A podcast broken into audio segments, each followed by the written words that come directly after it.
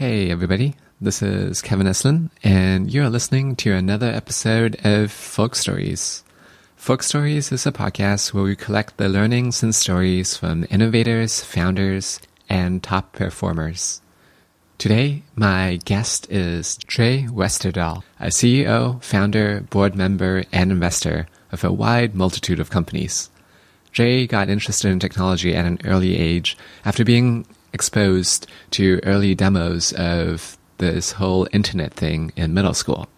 His first job out of college involved creating systems to help manage domain names, a field that Jay has stuck with ever since. Jay founded his own domain company, Domain Tools, in 2001, which provided information about the history and ownership of internet domains. Jay also started the Domain Roundtable, a conference dedicated solely to the topic of domain names. Jay later sold Domain Tools in 2008 for an eight-figure exit and continued to work with domains ever since. Today, Jay is CEO of 800.com, Dot Realty, and Top Level Spectrum. 800.com is a company that provides other companies with toll-free 800 numbers. Dot Realty is a domain registrar for real estate professionals, and Top Level Spectrum manages various other top-level domains like .feedback and .form. In today's episode, we talk about what domains are and why they matter. We talk about Jay's current day ventures and where he's going. And we also talk about the systems that Jay has put in place that lets him focus on so many different priorities at the same time. One thing to note is that we recorded this episode in Jay's backyard because it was a beautiful Seattle afternoon. What this means, though, is that you might hear some background noise including seaplane flybys and about lasting music at the very end. Okay, now with all that being said, I give you Jay Westerdahl. Jay, welcome to the show. Thank you. Good to be here. So I like to start things off by figuring out your backstory and where you came from. How did you get involved in the tech space, and when did you know this was something you were interested in? I started in in high, high school, um, just kind of like in the computer science lab and trying to figure out uh, what then was the internet. And I think I had first seen it at Boeing on a um, take your kid to work day. And it basically, uh, the way I described it, it was like looking at Word, uh, Microsoft Word, and then there would be like these blue underlined uh, text links, and I was just fascinated by it. And I came back to school and I was describing it to everybody, and this may have been in middle school, and uh, yeah, I was just I was I was taken by the internet at that point. And in high school, I tried to you know start my own websites and understand Netscape and all these fun technologies of the time, and um, started started hosting websites before any any websites were really even out there. When you were doing that, what sort of sites were you hosting? Were they your own sites or were they other people's sites? Um, I was hosting my own sites and kind of learning HTML, and so I would go through the the index of all the things that you have inside of HTML and um, applying those on my site in some way or, or another. Um, and I never really got into commercially making a site for another person. Um, what I ended up doing was uh, later in college just making sites for myself. And when I finally got a job for someone else, I was making a site for them. Back in those days, I remember um, HTML tags including um, blinking and pop ups and like the GeoCity days.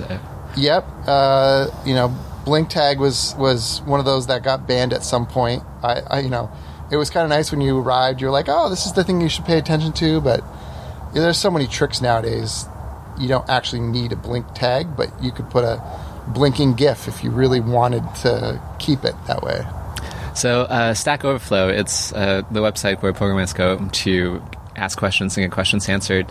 Um, on April 1st, they uh, changed the site so that they brought it back to the 90s, which meant that wherever your mouse went, you would have like a bunch of snowflakes falling from it, and you had like the horrible color schemes of like um, sickly orange, and um, yeah, it just reminded me of those times. Yeah, good times. Yeah, um, and so when I was looking at your uh, history, especially work wise, it seems like you got started working in domains from very early on. And how did you get into that space? Uh, well, in the 90s, I think I registered my first domain name, which was westerdahl.com. Um, I thought, oh, it's going to be cool. I'll have my own last name. Um, and then, of course, you have an email address, j at westerdahl.com, which is easy to remember for yourself. And then, as you have family all over the world or um, you know new family members now, it's easy to give them an email address. Um, and so, yeah, I've been just giving relatives email addresses for now two, three decades, and um, yeah, they've all enjoyed it, and I think it's just natural. Um, and then as far as like my first job and how I got into it, uh, they were a web hosting company, and I applied because I was like, I I understand web hosting and I want to do more of it, and um, this can be a really good educational tool for me. And uh, I got on there, and they basically said, "Hey, can you help with domain registrations?" And I said, "Yeah. How, what, do, what do you mean?" And they were like, "Well, essentially." you fill out these these templates, these network solutions templates, and you email them to Network Solutions, and um, you'll get an email back saying you got the domain name. You know, maybe a day later or whatever. Um, and so we're taking that template process and we're putting it on the web.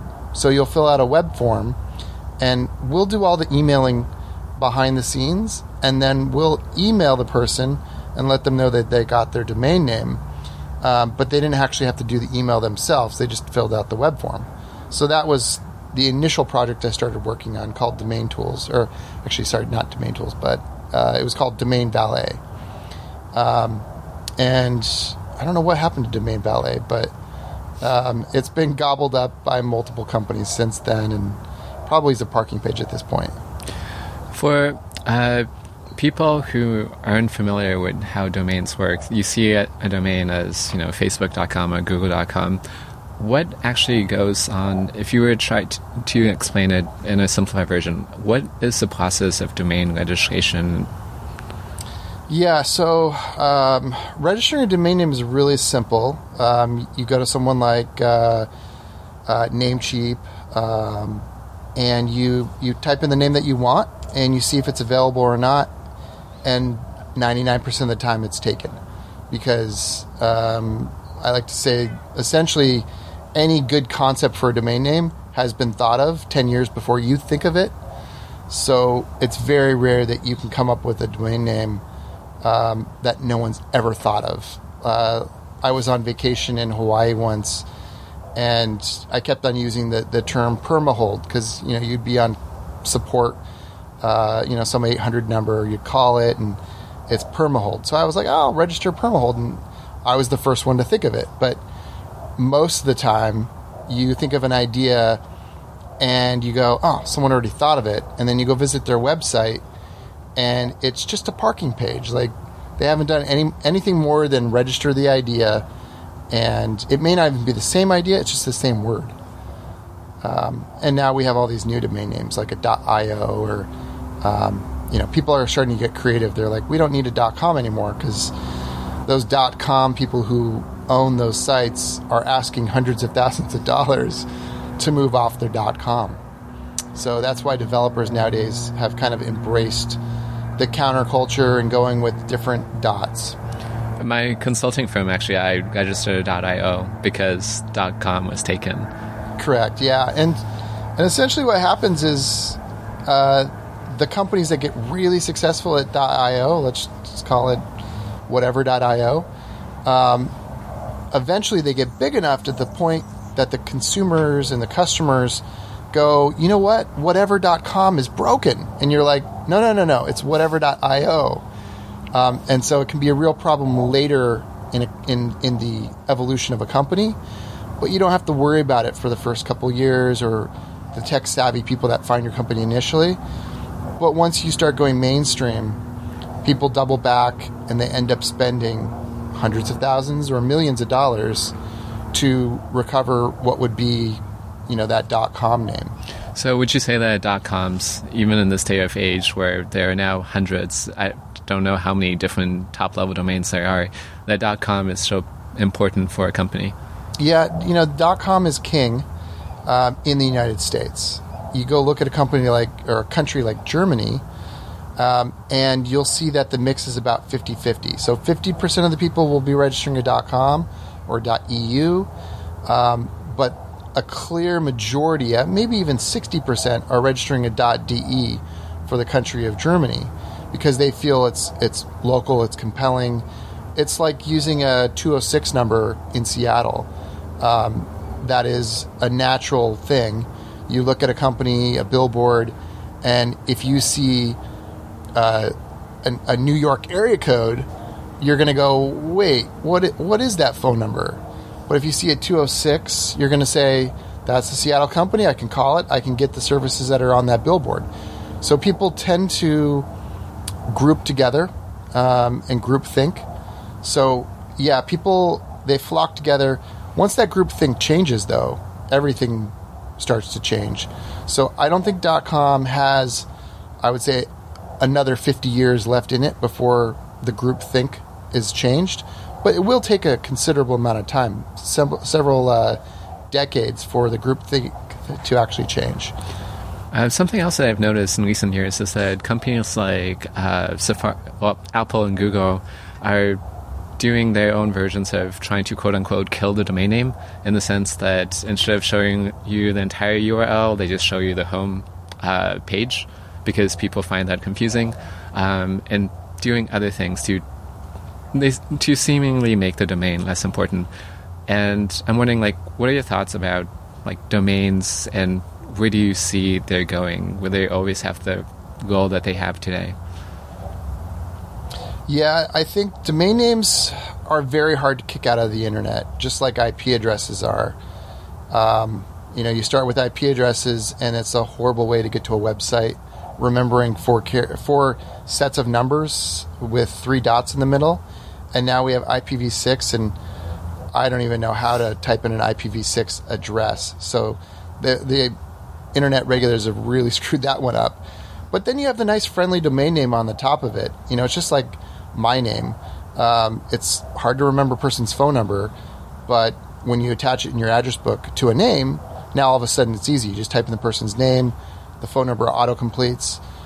I could not tell you 99% of the people's phone numbers in my address book, and thankfully I have an address book because that's the only way I can access them. So um, I think as we evolve, we're going to see that getting rid of the domain name is actually quite hard to do, and you may want to simplify it to, you know, the name of the company.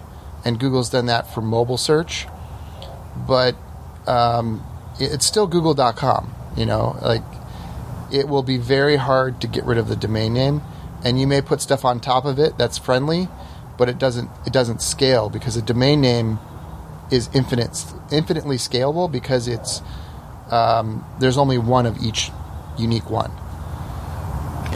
Earlier, you mentioned with domains that you know generally any sort of idea that you th- you think of now, like somebody has already thought of and put a domain name on it or register for the domain name. Do you find that for most of those existing domain names, is it that people have had an idea that they've bought the domain for and that they just haven't done anything, or is it uh, domain squatting, where you know people buy domains that they think other people might use, and then get to those because they can now sell them for hundreds of thousands of dollars.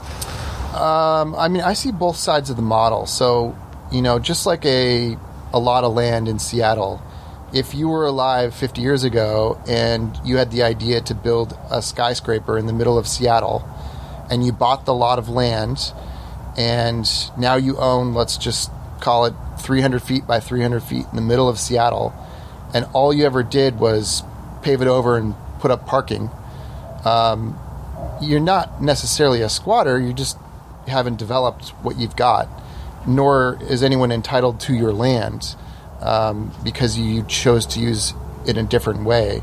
Perhaps you only put trees on the land, um, and people get to have the benefit of a, a private park, right? Um, I think that people who register domain names are in that same context. If you buy a domain name and you never use it, and then someone emails you and says, "Hey, I'd like to buy your domain name for a couple hundred dollars," you're free to sell it, um, or you're free to say, "No, um, I actually do have plans for this, but maybe for ten thousand, I'd sell it because um, I could use ten thousand and I could get rid of that that thing that I had in the back of my mind that I was going to use this domain name for." So yeah, it, it goes both ways. Um, I've I've personally sold names for you know millions of dollars, and um, you know I recently got an offer for eight hundred thousand for a domain name, and I, I told them no. So um, they could say I'm a domain squatter, but um, you know it's a very generic word, and you know it's just one of those situations where um, I see both sides, but I definitely think that property rights supersede someone's ambition to try to steal someone else's property. Right. Um, speaking of properties, um, you mentioned this a little earlier, but Domain Tools was uh, one of the companies that you founded. Um, and, well, first of all, for people who are unfamiliar, could you describe a little bit about what Domain Tools did and why you started it? Yeah, so I started out with a problem in the 90s, um, and that was um, essentially knowing every single domain name that someone else owned. Um, and that problem really existed in companies. So I was in a company, um, that web hosting company, where people in the marketing department would register domain names for the company, and the CEO would register names for the company, and um, maybe some engineers would register some names for the company. And the president of the company didn't even know what names he owned. Uh, he's like, well, I give give all these people the corporate credit card and they go register the domain names, but they're in all different accounts, and we have no clear ownership structure, and it's just kind of the Wild West. So I thought about that and I thought, you know, the, a really good solution would be um, you just type in all the names of the employees of the company, you type in the company names, and we can c- create a registered account of all the, the assets that the employees owned and that the company owned in their names and we could clearly go through that list and figure out everything that the company owned. And if there was something that was perhaps on the fence, we'd say, "Oh, you registered uh, backyardpool.com."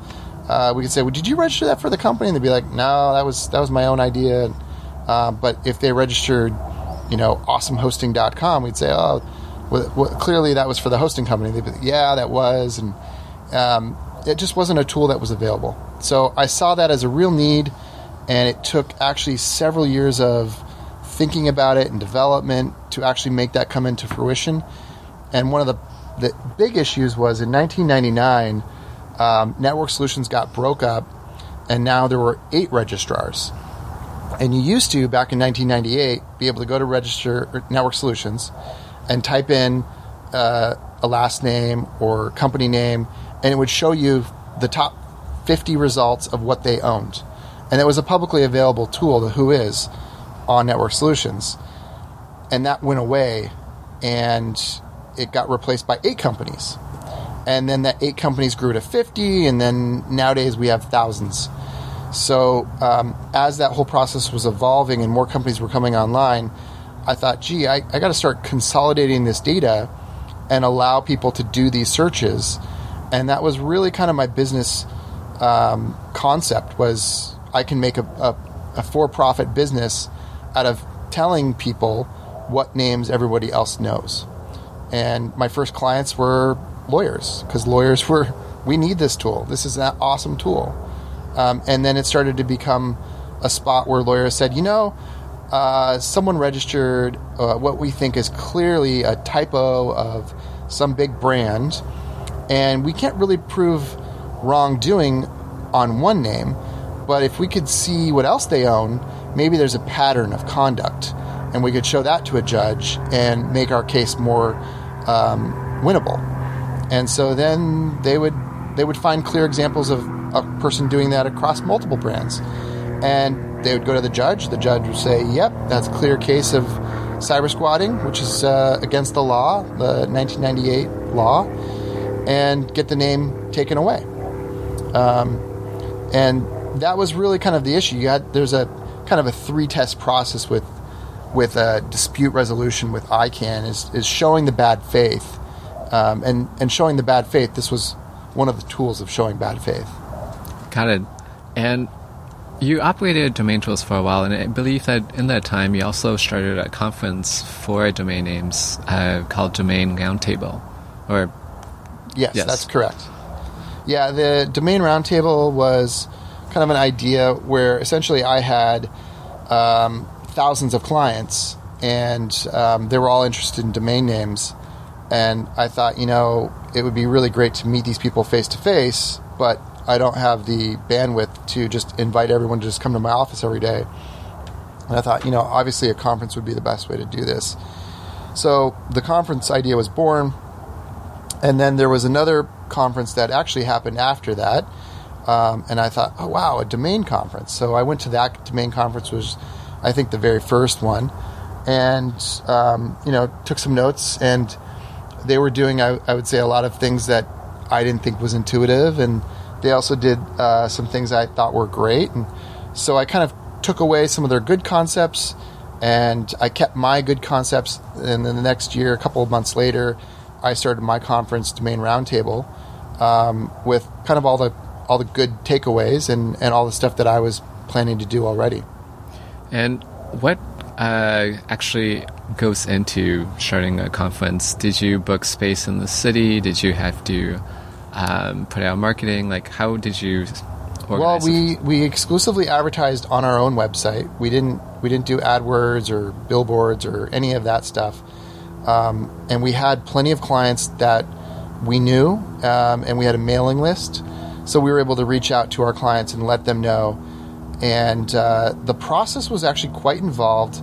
Um, I don't know if you've ever done a wedding. It, it's the equivalent of like three weddings because I'm in the middle of doing that right now. okay, yeah, One wedding, so- not three. so you, you you go to the hotel venue. Um, you essentially secure the venue space, and then they say, well, then there's going to be a food and beverage minimum, and the, how many hotel rooms, and so you start going through the whole process. And you're like, okay, now I need food for these people, and I need I need uh, maybe some booth space for some sponsors, and yeah, it's it's a lot of work. It's almost like a full time job for one person for an entire year to plan having three days of people show up and discuss domain names. And my concept was essentially I wanted multiple viewpoints. I didn't want one figurehead shouting at the audience, telling them what to believe. And I wanted people to be able to choose different tracks. So, um, you know, if you did, if you found, let's say, the lawyer track boring, you could hop over to the entrepreneur track.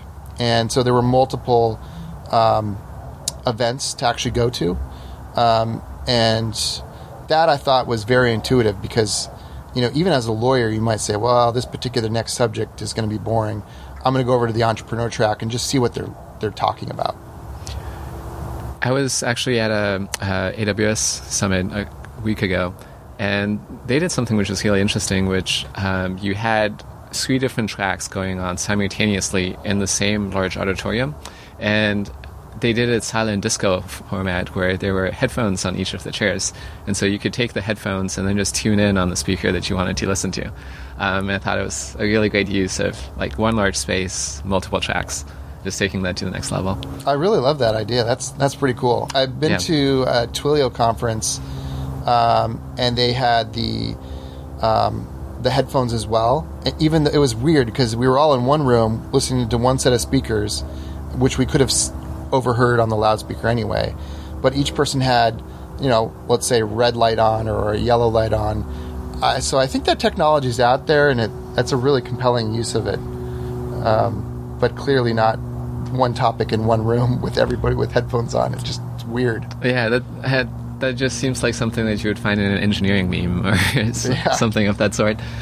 Um, for Domain Roundtable, when you organized the conference, did you have um, any measures of success, or like how did you judge for yourself if the conference went well? Well, um, you know, my first idea was oh, okay, this is going to be, you know, a couple thousand people. Um, but it turns out that um, there's only actually a couple hundred people in the world that make their entire living off of domain names, and that would be people like the registries and the registrars, and the people who own ten thousand plus names, and um, so I quickly found that my audience was that group of people, and uh, you know, I started out as a really passionate end user, and there were a few passionate end users that came, um, but there were a lot of collectors and a lot of entrepreneurs, and so it was a really good group of people because you felt like everyone that you talked to you could do business with because they were all kind of like-minded or had products that were helpful. Got it. And speaking of business, so Domain Tools, as I understand it, um, you ended up selling uh, for a very big exit. Um, and I'm wondering how, when that process, well, first of all, like, how did that process start? Was that something that, was that your intention, or did it just come along? I, I think that came out of actually the conference itself um, because we knew so many of these people in the industry and it was such a, a great gathering point. Um, we got a lot of interest in our company because of the conference um, and because we were kind of um, bringing all the thought leaders together.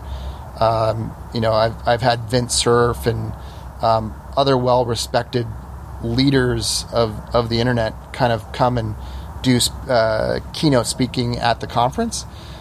Um, and so yeah, the the sale of the company really kind of came about because, um, you know, we kind of reached a certain point where we thought, you know, um, maybe this company is going to be able to double, maybe it's going to be able to triple, but it's not going to have the 200, 300% growth every six months like we had been having.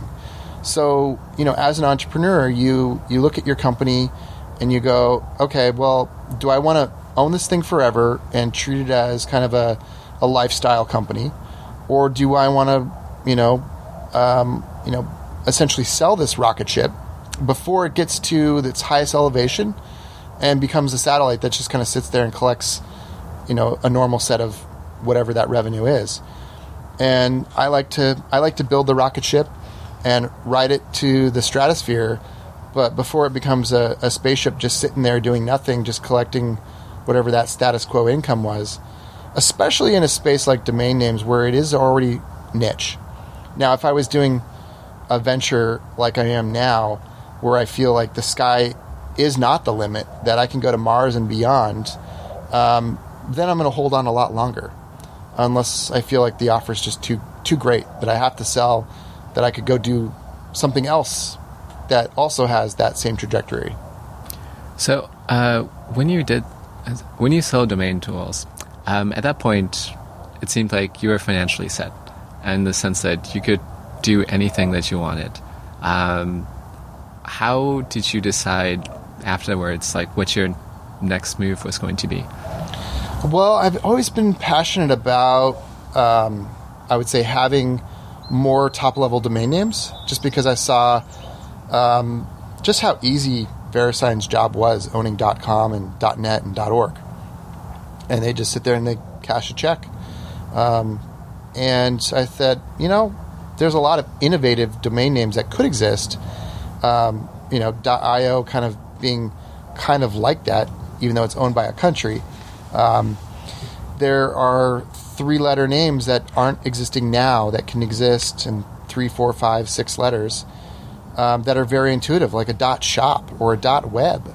Um, those, I would argue, if there was a dot web back in the 90s, there would exist more dot webs right now than there are dot coms. You would have Amazon dot web, most likely. Um, dot com is really kind of one of these weird things. You're like, what does it stand for? Does it stand for commercial or does it stand for, um, you know, company? Like, uh, we don't really know. Um, it's it's sort of amorphic. It kind of just kind of is, and people just go, "Oh, well, .com means online," you know, at that point. So I, I registered .feedback and um, you know .realty and a couple other I thought names that were intuitive and that have industries around them, um, where I could see that businesses would want to have those those names and and grow in those spaces. Um, but you, you run into the fact that people already have domain names. So you're really running into the entrepreneurs that don't have the names yet. Um, and so I think it's hard with something where everybody owns a .com. Why do they want to switch? As a switching cost. So that's you know as the new players come online, uh, you start breaking that down. Like for example, in the .io space right now, um, all the good stuff's gone in .com. So you just get a .io. And I think with Realty, for example, people will come online. They'll be like, "Oh, let's get a .realty." Um, I can actually get a way better good name in .realty. I can go get I can go get Seattle.realty instead of uh, the uh, Seattle company realty.com, right? Yeah. Some horrible .com name. Well, usually it's like you append a get to it, so like get Seattle, or you take out some consonant or take out some vowels to make it go. Yes, yeah, exactly. And so we're we're going to be selling dot .realty names at essentially three hundred dollars a year, which you know if you look at the cost of doing business as a realtor or as a broker, um, you know it can be thousands of dollars a year. So we feel like branding yourself with a really good generic dot .realty, you know whether it be uh, realty or New York.realty, that that is a really enticing um, way to kind of go forward with a brand new company in that space. And it will be kind of a hard sell for a while for the companies that already have a dot .com. And how are you getting the word out for people who are looking to do real estate businesses? How do they know that dot realty is even exists? So it, that's that's quite the conundrum. Um, so it comes down to marketing and AdWords and you know Facebook advertising, um, and really kind of putting a sales team out there that will reach out and let people know because our biggest issue right now is education, and it's hard to sell something that people don't know exists. So we're going to conferences, setting up booths, kind of hitting hitting the the ground and letting people know that we do exist. And um, I think with that three hundred dollar price, we're actually able to contact individual people and let them know. And we can't we can't really do that if we were a ten or twenty dollar name. So once we get to the point where you know we're saturated and everyone's got a dot realty, we can actually afford to lower that price over time and and allow people to you know get a name for less. When you operate a top level domain, what kind of controls do you have over the domain once you issue it?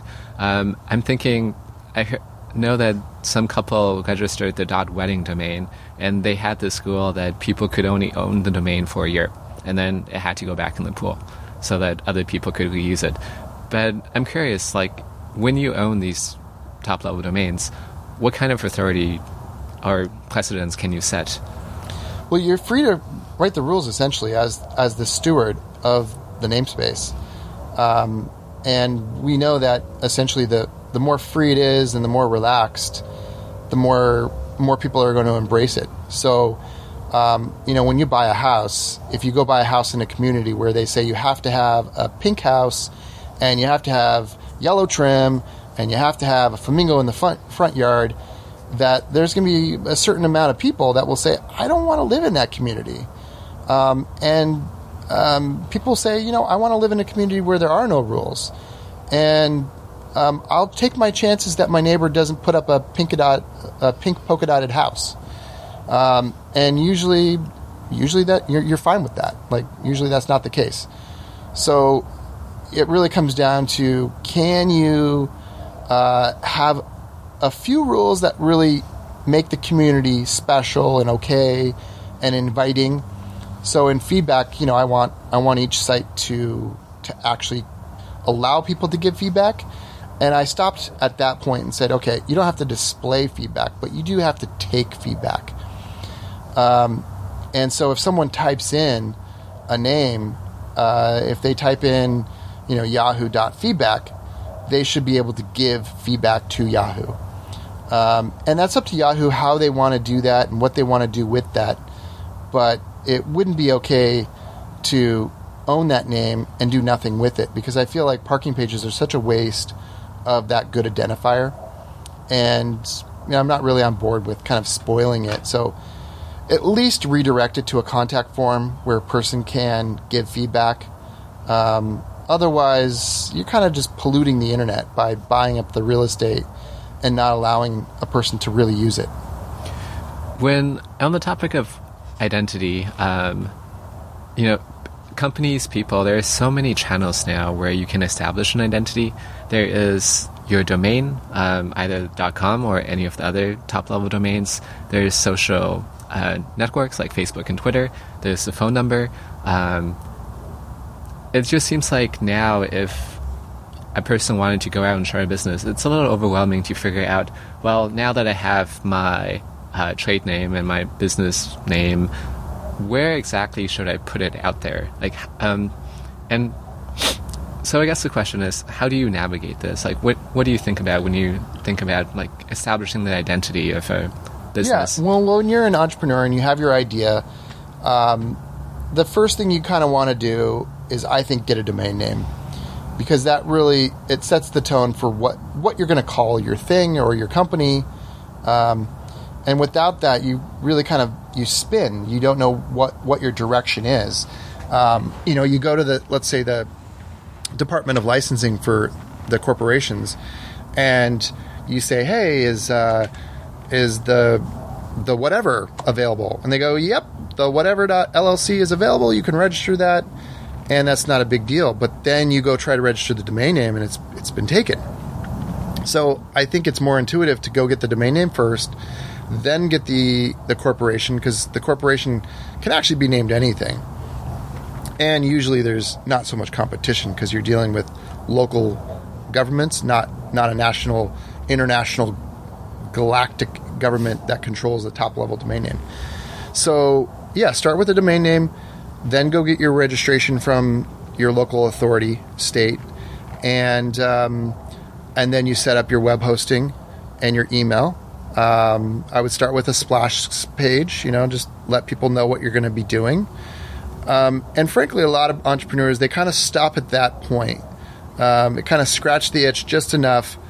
They got it out there and then they never go further. And so you'll see, I would say, nine out of 10 uh, wannabe entrepreneurs get to that point. And you want to take it to the next level. You want to make sure your email is operational. Um, the next thing you want to do is get a phone number. You want to put an 800 number on that website. You want to route it to your, your mobile phone. You want to look big. Um, you want to start, you know, putting product descriptions. You maybe want to get um, shopping cart software or just go integrate with something like Shopify or whatever and actually start selling what you want to do online. If you want an online business, you know, restaurants, you just put your menu up and you're good. You still need a phone number. And I think at this point, um, you kind of have to separate your personal life from your business life. You can't really be asking your business people to be contacting uh, your your cell phone. It just looks very unprofessional because you don't know how to answer your cell phone when you have a business person calling you. It just looks like a robodial or something. So you got to have a phone system that allows you to pick up the phone and answer it professionally and say, This is whatever. Um, you've reached whatever, and we're selling whatever sprockets.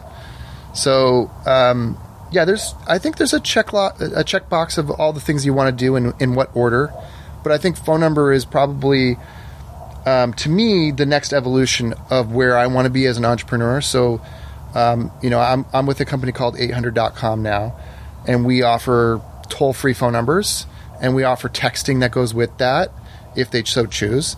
Um, but it allows a person to have a voice tree and say, okay, press one for sales, press two for billing. And then you can go ahead and you can ring the entrepreneur. We can whisper in the entrepreneur's ear before the, the call begins and let them know, hey, this, this call came through your sales line or this call came through your billing line. And the entrepreneur is now ready to answer the phone and say, this is the billing department of whatever and and begin that conversation. Where do you see um, like 800 numbers in the space of all the other ways that a customer can now reach a business? You see, especially in past years now, like you have this focus on chatbots, you have to focus on text messaging.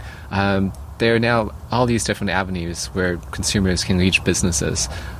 Do you think that uh, where does the phone line fit in this picture?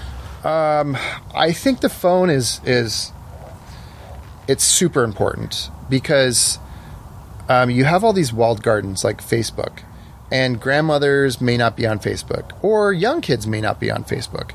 And so you start running into this um, explosion of walled gardens. You're like, oh, for support, go to Facebook, go to Twitter, go to whatever is new thing of the day. Whereas a phone number just works. You go to a phone company, you buy your your mobile phone, and there's no password for texting and there's no password for making phone calls. It just works out of the box. Um, all those other sites are harder for people to set up and get ready and keep on top of. So, yeah, I think as a business, you really want to focus on on those areas um, where texting your clients is actually really important. Um, millennials and other people, they don't necessarily want to call your phone number; they want to text your phone number. So it's very important to have a textable resource. And on the topic of businesses, um, when I was doing research, it seems like you are currently involved in a number of different businesses. So 800.com, or 800 being one of them, but also uh, and then top level Spectrum and the number of different top level domains that you have. Um, I'm wondering how are you managing your time between all these different priorities?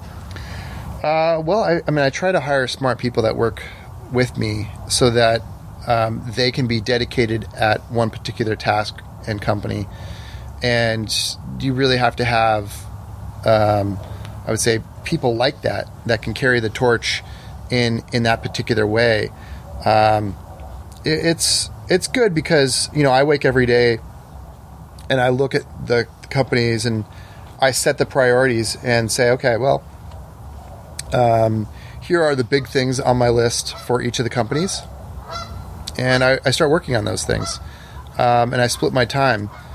Um, you know, as an entrepreneur, uh, I think that you get probably 80% efficiency for 20% of your effort.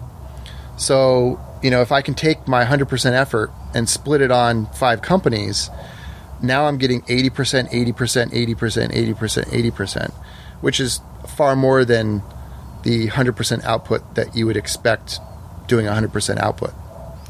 And how might a day for you look like? Do you spend one day focused on all your different companies, or do you take a day and split it on you know five different aspects of one company?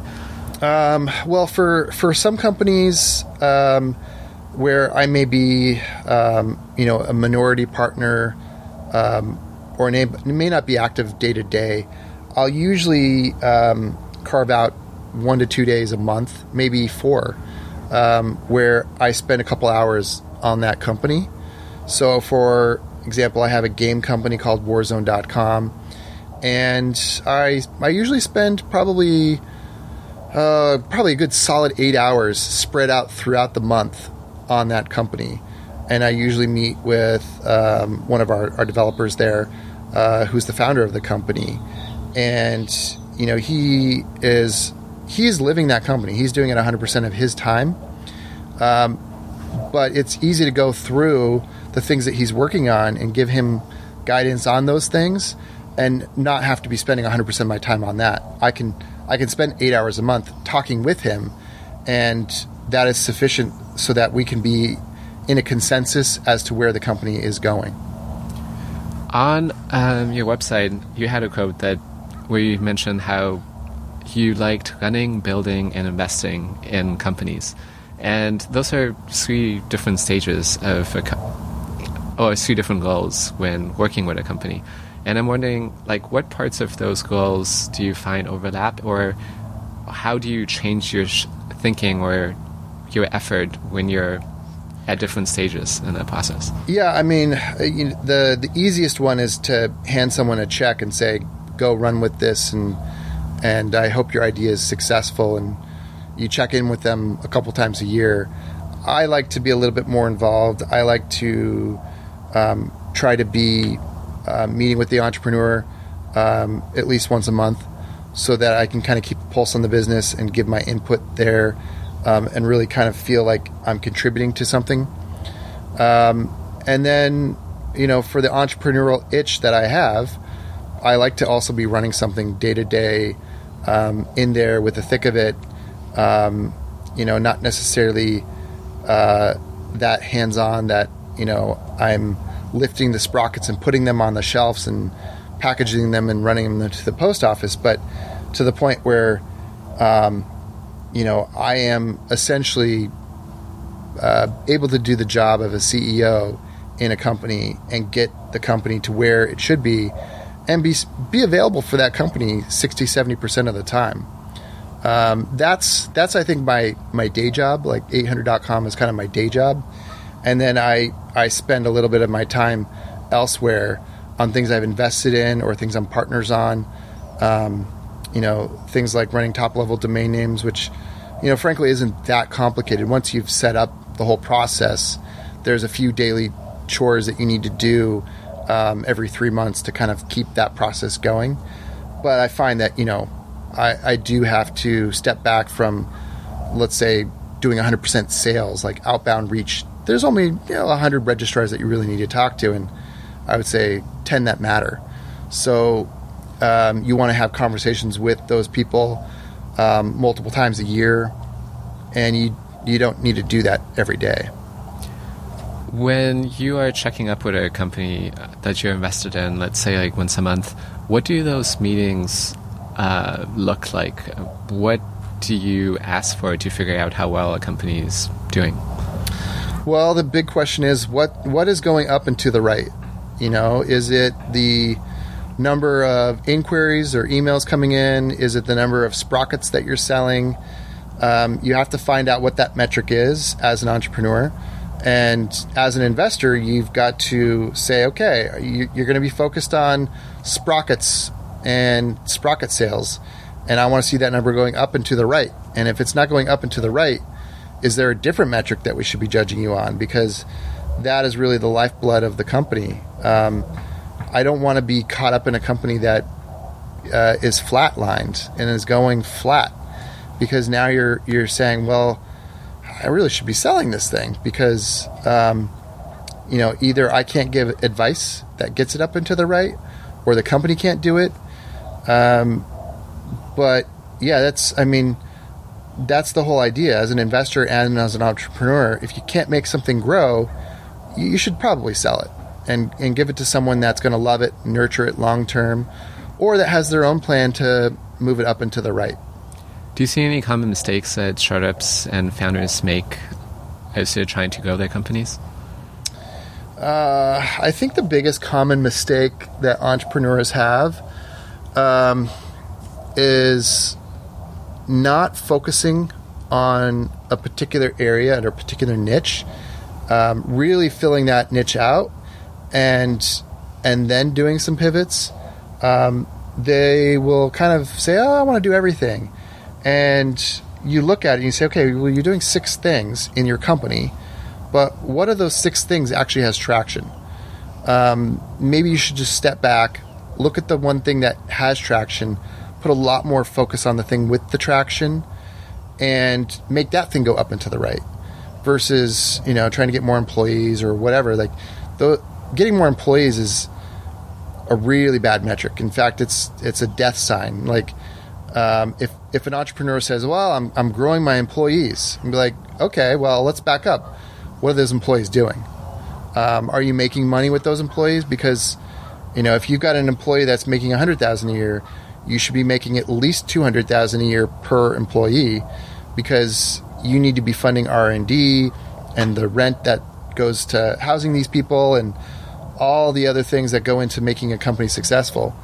Um, that if you're just in growing employees for the sake of growing employees, and and that you know if you back up, that's also a problem inside corporations where you get these these fiefdoms, these managers that they just want to grow the headcount so they look important inside of a, a big corporation, and that's kind of a cancer inside companies. You, you want to make sure that people aren't just growing for the sake of looking important. You want to you want to know that each department, each in, in individual employee is actually contributing to the bottom line of the company. I've seen the headcount uh, process actually firsthand, where especially in new teams, where it's really hard to measure like what success looks like because you don't have a product out and nothing to measure it by.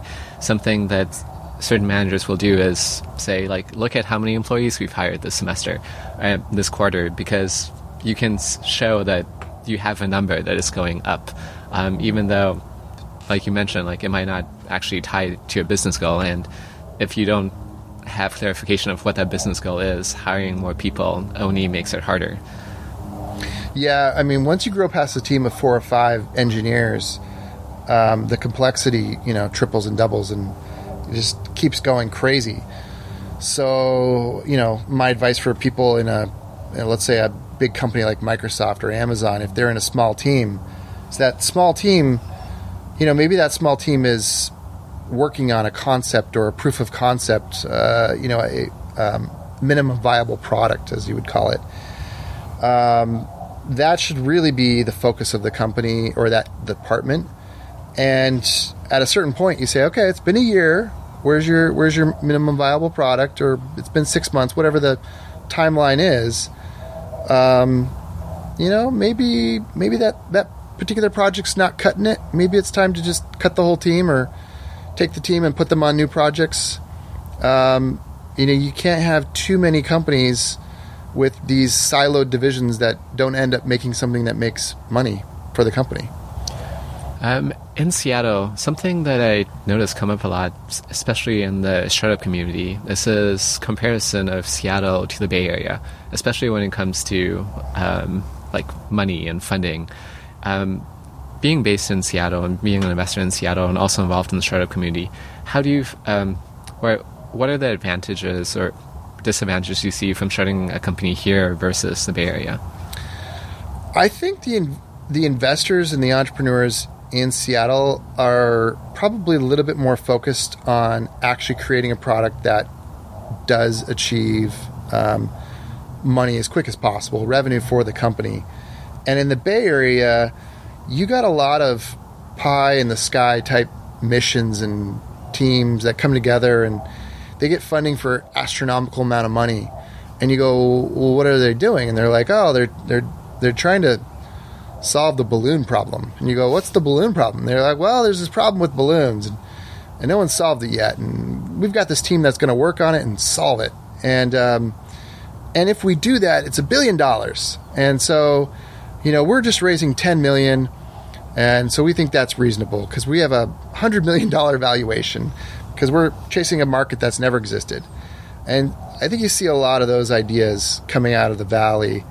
Um, and you know they they take up enough moonshots that you know the VCs they're only looking for a ten percent success rate that they're okay gambling like that. Here in Seattle, the VCs they go show us the actual business, and the investors here, a lot of them come from Microsoft and other you know other places, and they go show us the actual business. Um, and so I think it's actually harder for an entrepreneur in Seattle to kind of really get started because you have to convince, I think, um, you know, the, the hard money lenders, the, you know, the venture capitalists or the angels to really believe that you're going to produce something that isn't going to require 16 rounds of funding. Um, and, you know, it's, it's hard to say, okay, you know, I want to start with 400,000 and, assuming I burn that 400,000 and I'm showing good improvements, I'm going to come back and I'm going to ask for 2 million and once I burn that 2 million, I'm going to come back and I'm going to ask for 8 million and um, that's really hard I think in Seattle ecosystem. Um, unless you've got really good a technical co-founder and a really good business co-founder, it's very hard to really I think do that in Seattle. On the flip side, it seems like if you can manage to get past that critical examination of your business model, that you're probably starting off on a stronger footing.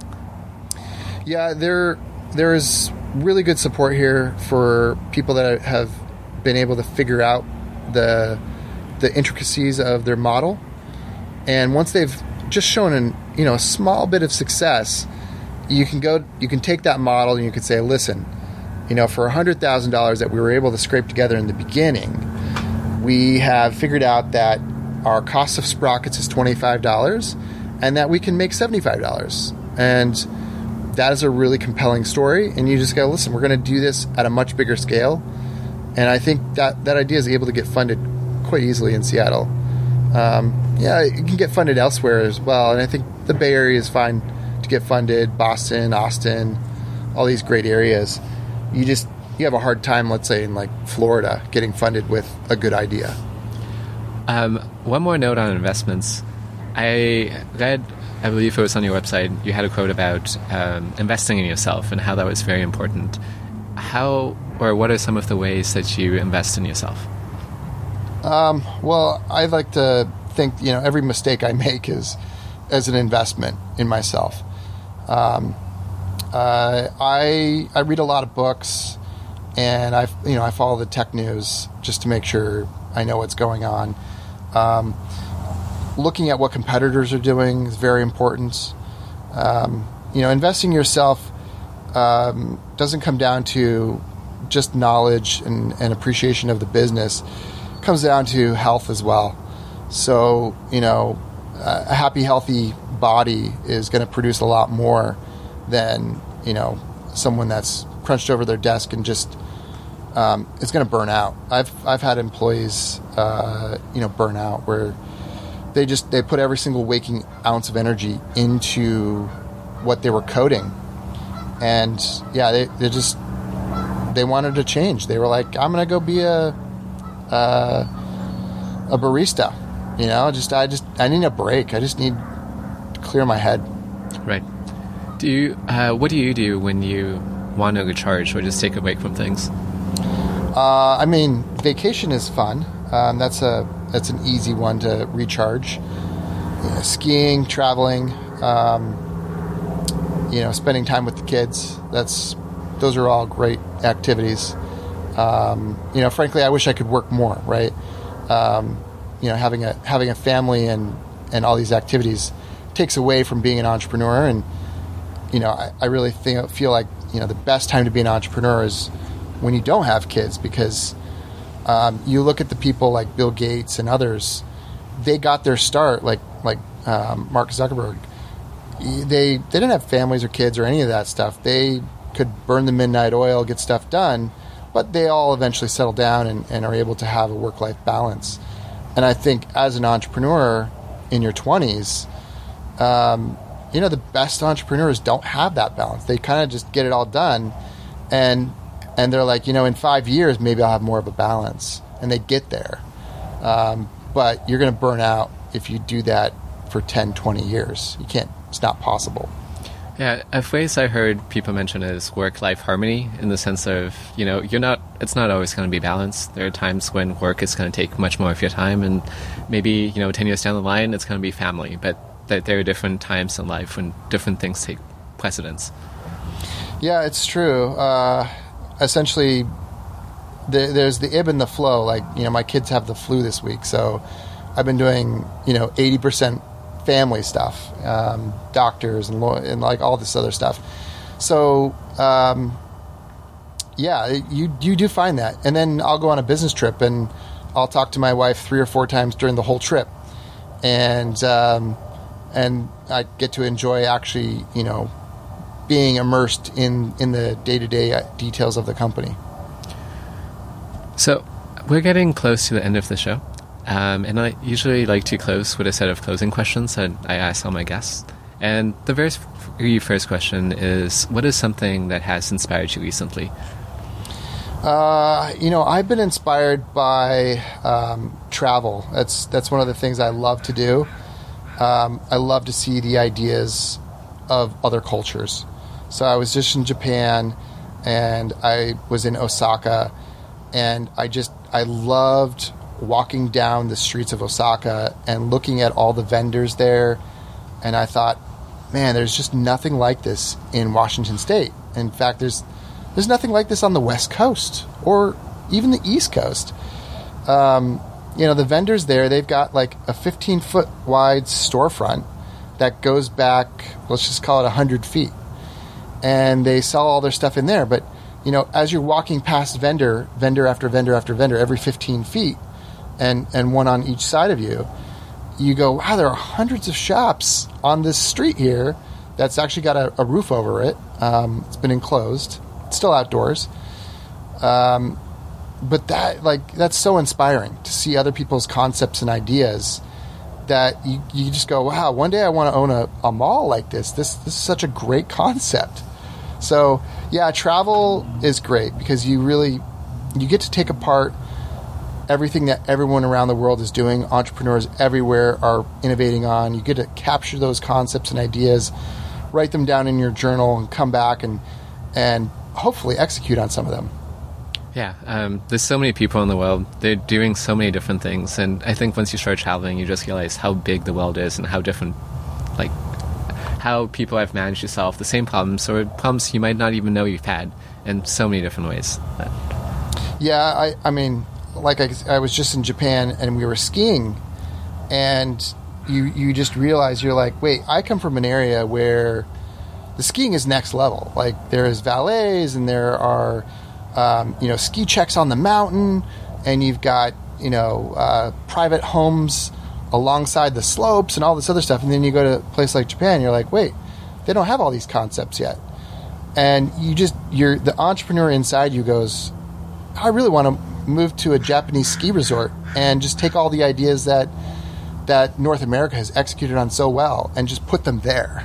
Yeah, and you just need to clone another version of yourself so that yeah, I mean, and it's hard to it's hard to actually take your mind out of being an entrepreneur when you're on vacation because you see all these things, and you go, man, I I see all these ideas that you know could happen or should happen, but I just don't I don't have that extra life to give towards that.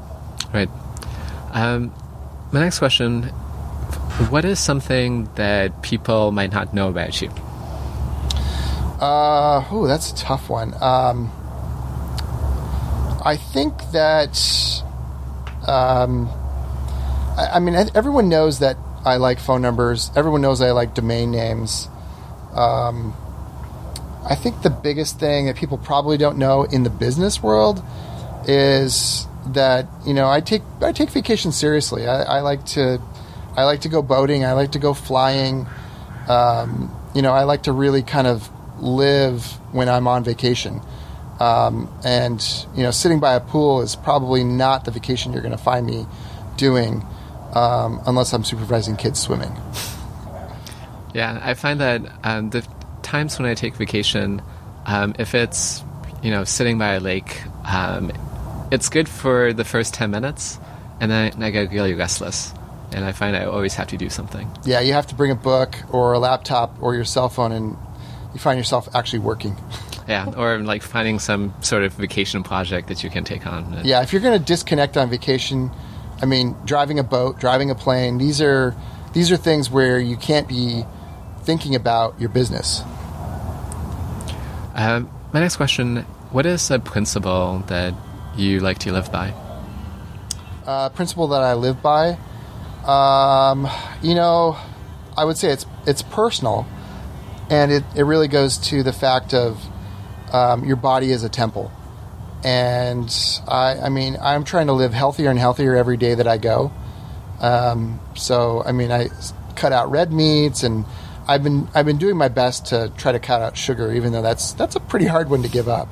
Yeah. Considering you know, um, I'm still drinking you know alcohol when I when I go out socially, um, and I, I still have chocolate and all this other good stuff. But um, yeah, I think you know, hopefully by the time I'm in my 80s and 90s, uh, you know, I'm I'm living a really positive, healthy life, and um, I can be really authentic to myself, um, but at the same time, you know, have a really good quality life.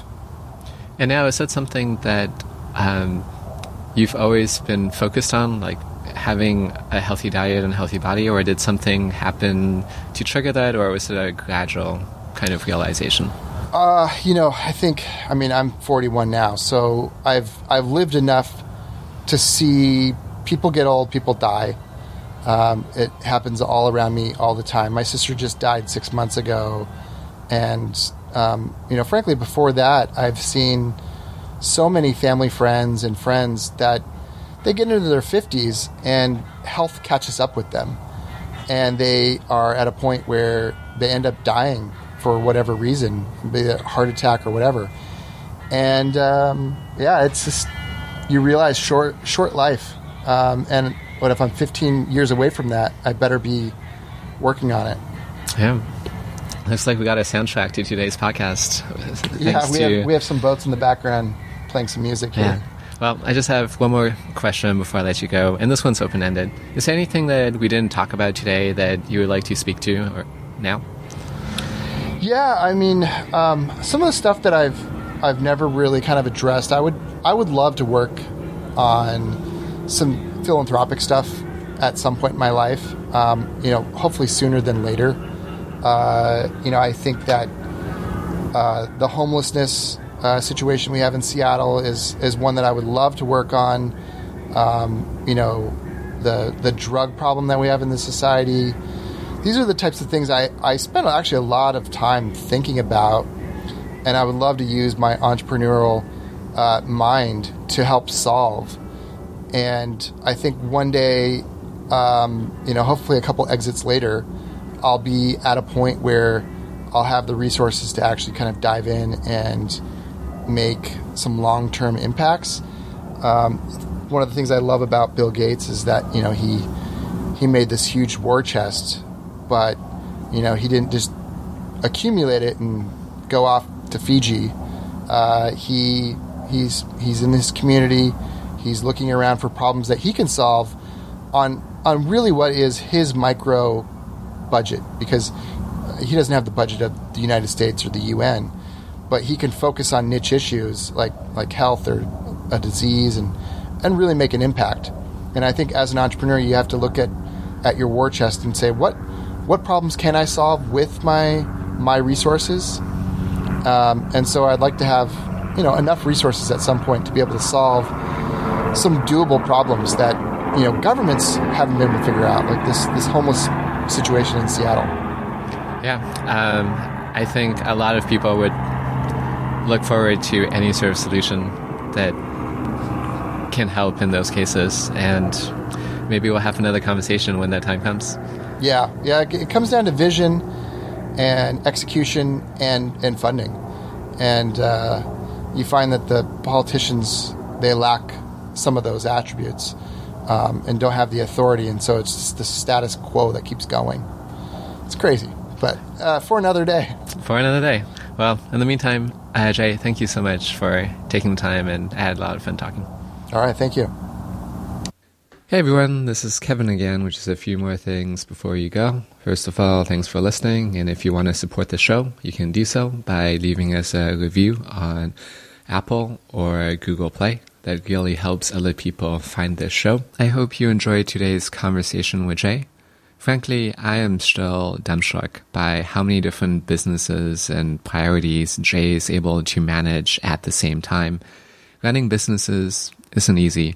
And speaking as somebody who is spending all their time running just a single business, I think it's incredible what Jay is able to do. This conversation definitely reminded me to take a closer look at my priorities and find the 80 20 areas in my life that I can double down on. As always, thanks for listening. Until next time, hope you have some great conversations.